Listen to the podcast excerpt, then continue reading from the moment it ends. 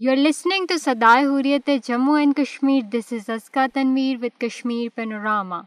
The growing influence of South Asia in world affairs due to its geopolitical and geostrategic importance has embroiled the regional and international actors in a competition. The major concern of the US and its allies in South Asia is to counter the Chinese influence, particularly the mega development projects BRI and CPEC. Along with BRI and CPEC, there are rivalries between the two major powers of the region. Pakistan and India has also gained more momentum. A myriad of factors are responsible for the rivalry between the two contiguous states, but the main factor is Kashmir dispute. India wants to maintain its de facto control in Kashmir only through the hard power tactics.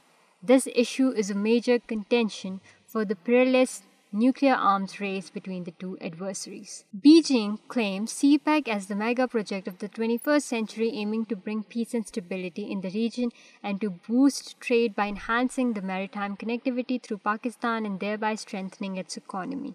However, there are multiple challenges for the mega development project, India views Pakistan as its adversary and hence aids and abets the actors intending to create unrest and instability to continuously counter the CPAC in multiple ways. They are using non-state actors to sabotage the projects and are directly engaged in subversive activities in Balochistan, Sindh and ex-Fata to destabilize Pakistan, as an evident from the arrest of Kulbhushan Jadhav.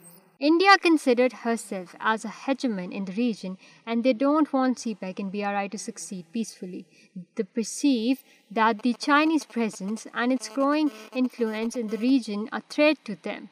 India considers that the Indian Ocean belongs to them, and they want to maintain dominance, and they want to have all the state influence in the maritime territory.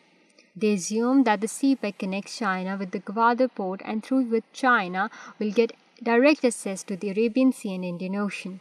India wants to control the Arabian Sea and they don't want to accept Chinese involvement in the waters. Moreover, India is upset with the CPEC as the Gwadar port is very near to the Strait of Hormuz through which India exports its oil.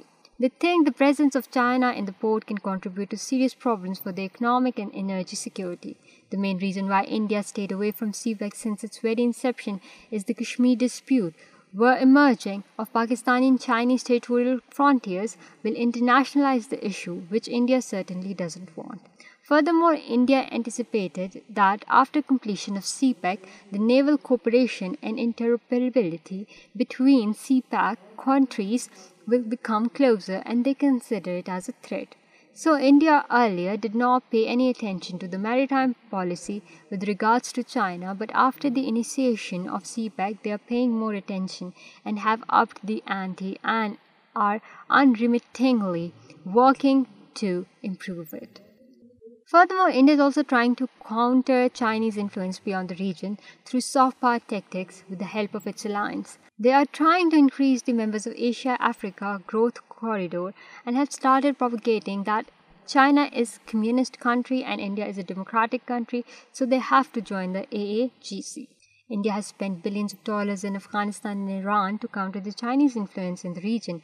The political instability and insecurity of Afghanistan is also a major threat to CPAC. The Indian opposition of the project is in fact the opposition to the bright future of the region. Hence, both states, China and Pakistan, need to play an important role in restoring peace and stability in Afghanistan as well. The political stability of Afghanistan in favor of the region can play a vital role in completion of the CPAC project.